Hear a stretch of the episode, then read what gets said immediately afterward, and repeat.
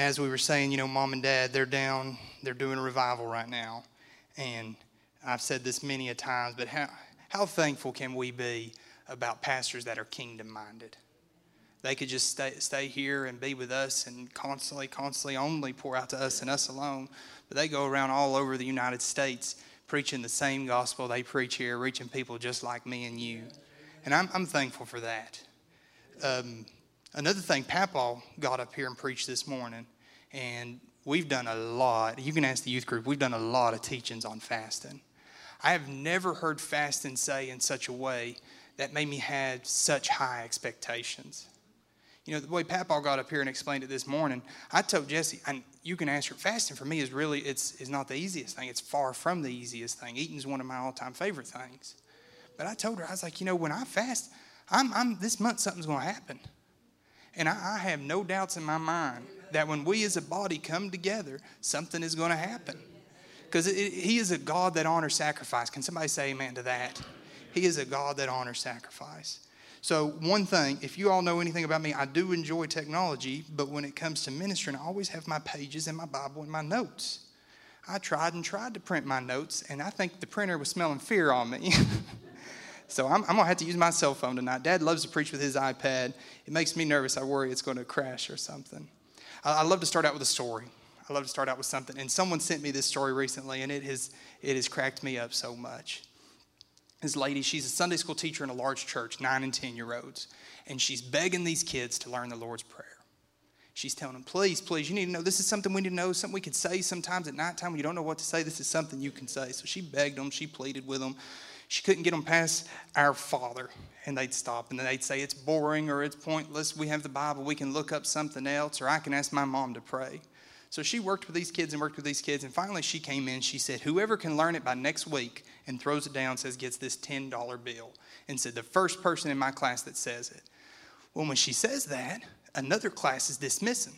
And a six year old kicks the door open. And he said, Did you say $10? And she said, Yes, sir, for my class. And he just goes, Our Father who art in heaven, hallowed be thy name. And he just starts running through it. And she's like, Oh my goodness. She said, Well, it's just for the nine and 10 year olds. She said, You don't get 10. She hands him, she says, You get 20. But she says, Not only do you get 20, you get to go up in front of the whole church and say it. So she runs him out there and she waits for church to dismiss. She says, This little boy, he's got something to say. So he runs through it and then he gets down. He says, Give us this day our daily bread. He says, Lead us not to temptation. He said, But deliver me from all those emails. little six year old boy. The teacher said from that point forward, she said, I ain't going to let no kid say something unless I hear it all first. She said, No kid gets a microphone unless I hear everything first. All right, I'm, I, I love to teach stories. Um, sometimes in Game Changers, we'll pick a topic peace, love, fasting, and we'll be all over the Bible. But today we're going to be in one, one spot with one story. So, if everybody, would you stand for the reading of God's word here? We're going to be in Matthew chapter 2. It just take me a few, we're going to be at verse one. Just take us a few seconds to get through this. How, how many's thankful for the Christmas story? You know, we, we, I know I'm a little late. I may be a little early, however you want to look at it, but I am thankful for the baby that came and was given to us. You know, the power wasn't given until he died and rose again, but I'm thankful for that baby. You know, a God that lived a life in heaven could come down and walk the life of a man. I couldn't imagine how hard that would be. I couldn't imagine how miserable that would be. But he did it because he loved me. And you know, I, I, think of that little baby being born, and I look at my baby and I love my baby so much. Before my baby, I, I was just kind of scared of babies. The moment I first held mine, you can ask Jessie, when she wasn't in our room, I was at that glass window looking at all the babies. I don't know, I just I fell in love with them. And, I, and ever since then, I've been stuck on the story of baby Jesus, you know. So, uh, okay, we're going to start here, verse 1. Let me not monologue too long. Now, when Jesus was born in Bethlehem of Judea in the days of Herod the king, behold, there came wise men from the east to Jerusalem, saying, Where is he that is born King of the Jews? For we have seen his star in the east, and we are come to worship him. When Herod the king had heard these things, he was troubled, and all Jerusalem with him. And when he had gathered all the chief priests and scribes of the people together, he uh, demanded of them where Christ should be born. And they said to him, In Bethlehem of Judea, for thus it is written by the prophet. I like how they say it so obvious. And though Bethlehem in the land of Judea art not the least among the prince of Ju- Judah, for out of thee shall come a governor, and thou shalt rule my people Israel. Then Herod, when he had privily called the wise men, inquired of them diligently what time the star appeared. And he sent them to Bethlehem and said, Go and search diligently for the young child. And when ye have found him, bring me word again that I may come and worship him also. And they had heard the king, uh, and they departed. And lo, the star which they saw in the east went before them, till it came and stood over where the child was. When they saw the star, they rejoiced with exceeding great joy. And when they come into the house, they saw the young child with Mary his mother, and fell down and worshipped him. And when they had opened their treasures, they presented unto him gifts of gold, frankincense, and myrrh. And being warned of God in a dream that they should not return to Herod, they departed into their own country another way. Y'all may be seated. Now, this ain't part of my sermon, but one thing I love that they brought gifts. I keep telling Jesse, you know, we're not just going into a new year, we're going into a new decade. And I want to bring God some gifts. And, you know, all these men, I, I, wonder, I wonder, you know, why didn't they all bring the same thing? Why didn't they all do the exact? Why didn't they all bring gold? Why didn't they all bring frankincense? Why didn't they all bring? We're all different people. We all have different gifts, but we all have something to bring. Look at your neighbor and say, What you got for 2020? Okay, but what I want to talk about tonight is the star. Somebody say the star.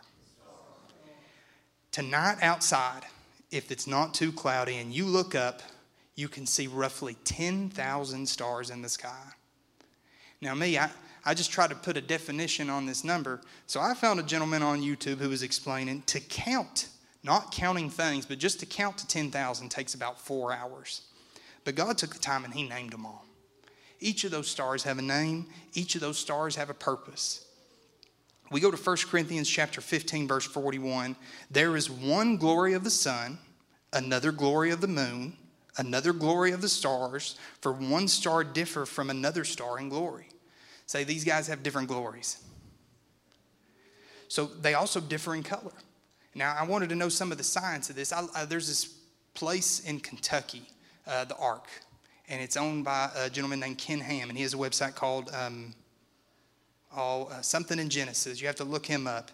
But he explains a lot about creation, and it, and it always intrigues me and just gets me interested. Well, he was talking, the color represents different temperatures, and uh, the color can also represent different brightness. In studying this, I found out that our sun is actually very, very, very small. There is a star called Proxima Centauri shining 200,000 times brighter than our sun. So, God, He has a purpose and He has a science behind each of these stars. Look at your neighbor say, You have a purpose. So, we know these stars, they have purposes. We know they have different levels of glory. We know they create light for the day, and then they're the lesser light for the night. We have heat. And then, boom, God creates the Star of Bethlehem. And all these laws, all these rules of nature, all these regulations that God put on every star ever, they don't apply to the Star of Bethlehem. Star of Bethlehem ain't got to follow none of this stuff. The Star of Bethlehem, in verse 7, it tells us that it just appears. If we look up the nature of a star, it takes stars forever to come from um, a black hole to the birth to then the creation and then the light being formed. Then we know down in verse 9 that it moves. Now, stars will move in our sky, but this one it moves. And then it tells us at the end of verse 9 that it stands still over the child. And that's where we know something's different about this star. We know this one, he ain't following the other 10,000. We know he ain't following, we're told there's stars in the heavens like sands by the sea. We know it ain't following the other trillions and trillions of stars. This one's got a purpose. This one's got to do something. So I went and I was reading in near the year zero. There was a big supernova, so they thought maybe that was it. And a supernova doesn't move, and a supernova doesn't stand still. So then they thought it was something to do with Orion's belt, and they said maybe it was a triple conjunction or a double conjunction. Stars don't move and stars don't stand still. So then Forbes did this huge article because of the, the supernova, and they said, well, what it could have been is it could have been the world's slowest moving comet ever. They, they always have to have something to disprove the gospel. Can somebody say amen? And they said it must have just been the slowest moving comet of all time. Toby, would you come up here and uh, turn off these projectors and turn off those lights? Daniel, would you turn off those lights back there? We know this star had a purpose, and we know it wasn't no comet. Mitchell, you get that one on the side right there. I'm going to grab these lights real quick.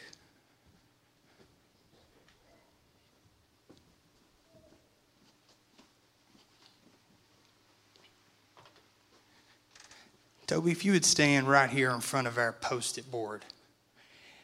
Everybody that would, if you, everybody that has a cell phone, turn on the flashlight and point it up at the ceiling.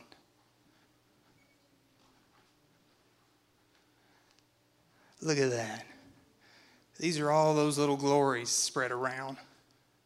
Matthew chapter 5, verse 16. Let your light so shine before men. And look at those lights shine. You know, we got Christians, we got them out all over the globe, and their lights are shining, their lights are twinkling, their lights are being shown. But there's more to this verse. There's more that keeps going. That they may see your good works and glorify your Father which is in heaven. Mitchell, come up here and put your light on Toby. Toby's going to be our Christ tonight. Come on, get close. Get right in his face. Toby, he'll be blind in a minute. There's one thing letting our lights just shine out there, but there's another thing pointing to Christ. And tonight I want to talk about how a star, tens of thousands of stars shining in the sky, but one said, My purpose is to point to Jesus. And my challenge going forward, and my challenge for 2020 for everyone here is how can we, how can we as a church, how can we as an individual point to Jesus? You know, I'm no longer satisfied just having some good works and having some blessings. So many times we take these things that God does for us and we love them and we enjoy them and we're blessed by them, but we don't tell our friends who really need to hear. And here, let me let me get into this. You know, my, there's no God better than my God. He is my Alpha.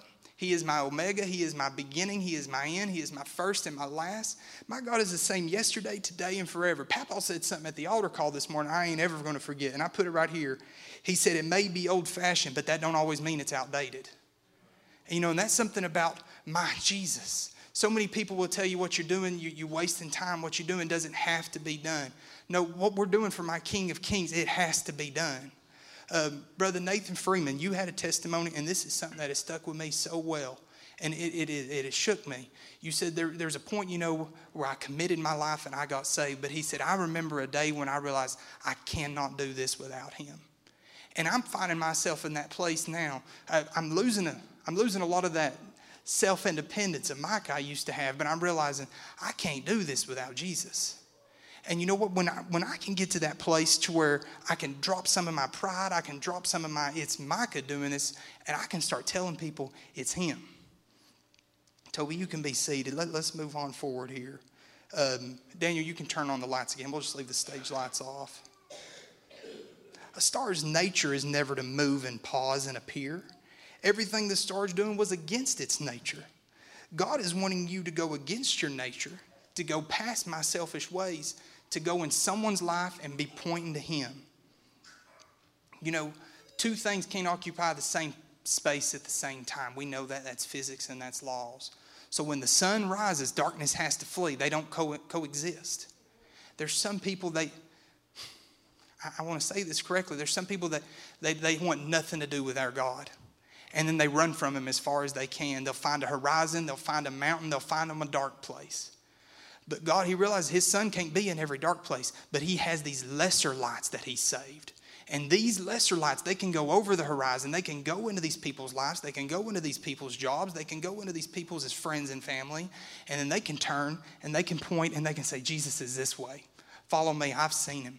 I've tasted of him. I live a life where he's told me what to do. I've lived a life where he's showed me how to point back to him. So I want to say five quick ways that we can point people to Christ. Number one, and I think this is one um, I, I want to use in 2020, is our story or our testimony. How many loves a good testimony in church? Amen. But in church, Christ is here. The biggest sun, the biggest light, the biggest brightest, most powerful thing is here. Now, it'll still build our faith, it'll still strengthen us, uh, strengthen us at our core.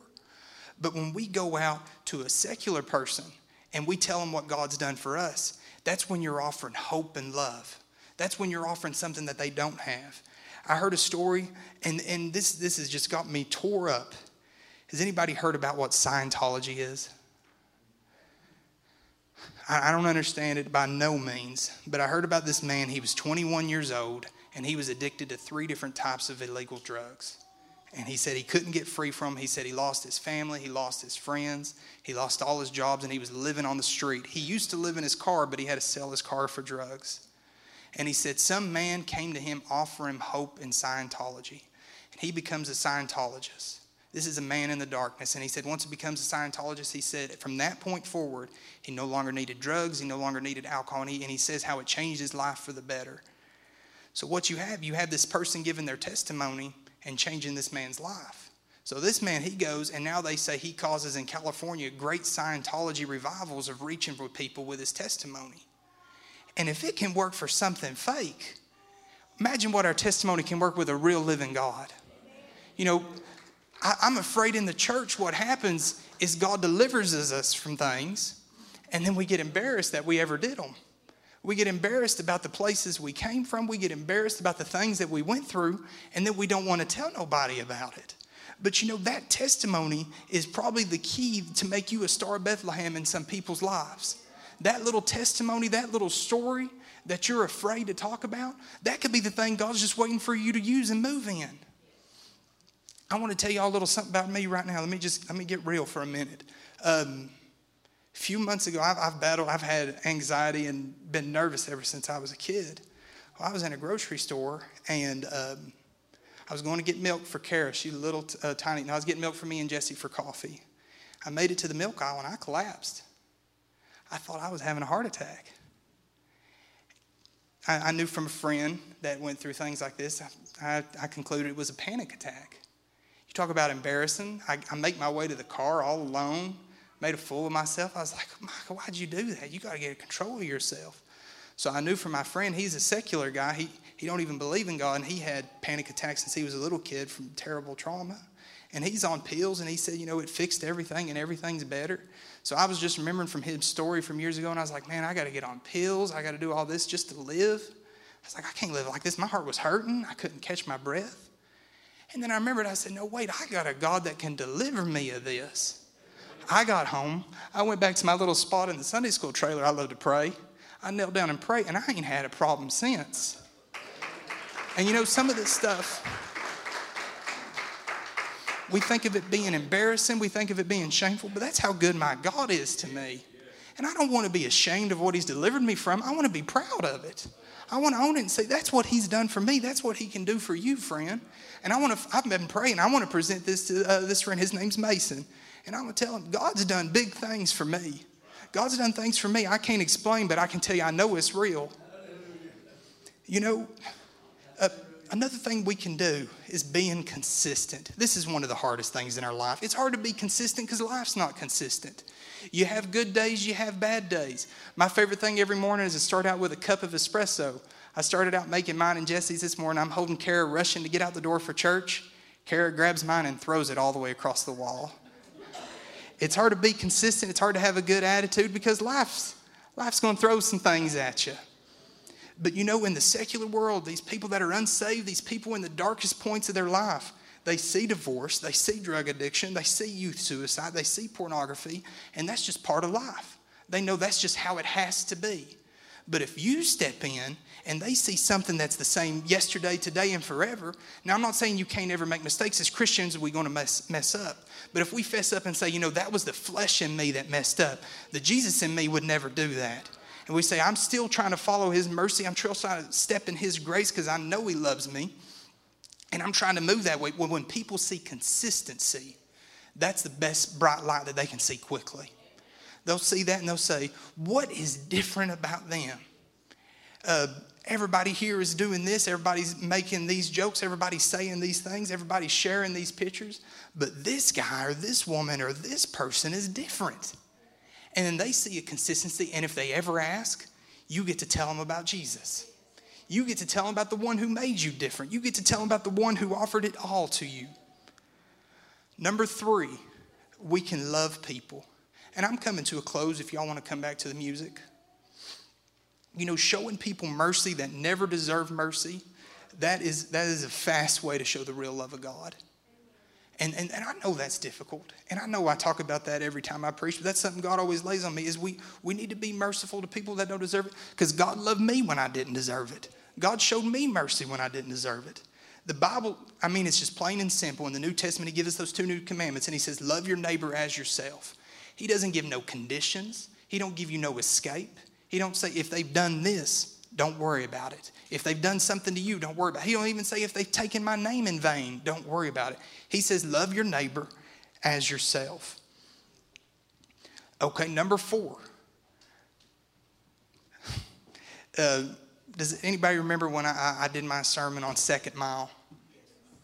Number four is serve somebody. I have a little story I want, I want to talk about this.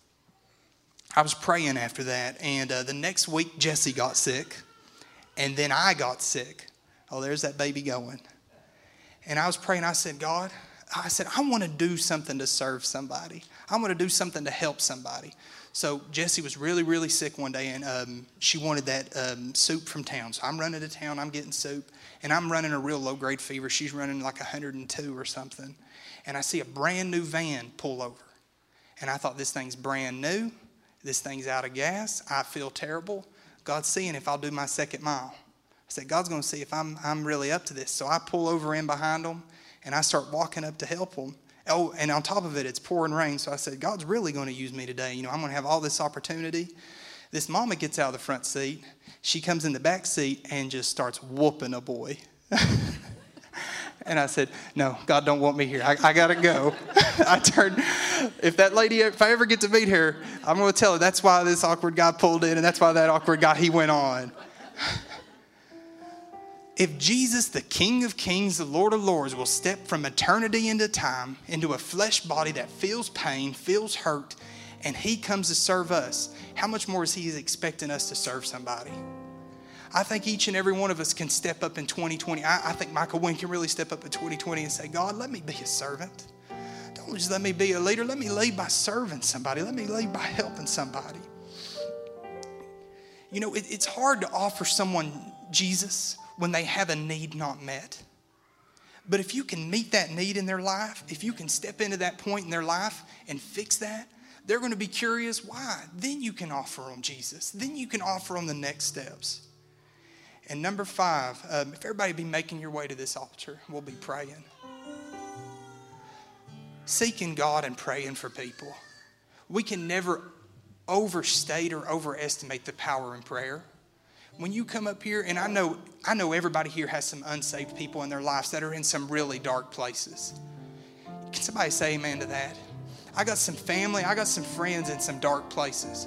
But if I can kneel down, I can stand, if I can find a way to get to God in this altar and I can connect with Him, God can, God can use me as that star in their life to point to Him, or God can use another star in their life.